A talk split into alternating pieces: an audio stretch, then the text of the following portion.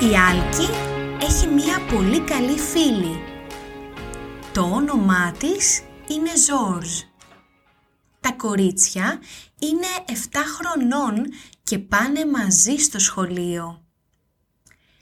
Κάθονται στο ίδιο θρανείο. Φοράνε τα ίδια ρούχα και έχουν την ίδια τσάντα. Η Ζόρζ γράφει ιστορίες στο τετράδιό της και η Άλκη τις διαβάζει. Τις αρέσουν πολύ. Τελικά, όταν μεγαλώσουν, οι φίλες γίνονται η Άλκη Ζέη και η Ζόρζ Σαρή. Γράφουν πολλά βιβλία για παιδιά. Γίνονται συγγραφείς. Η Άλκη και η Ζόρζ δεν είναι πια στη ζωή. Τα παιδιά της Ελλάδας όμως τις αγαπούν για πάντα.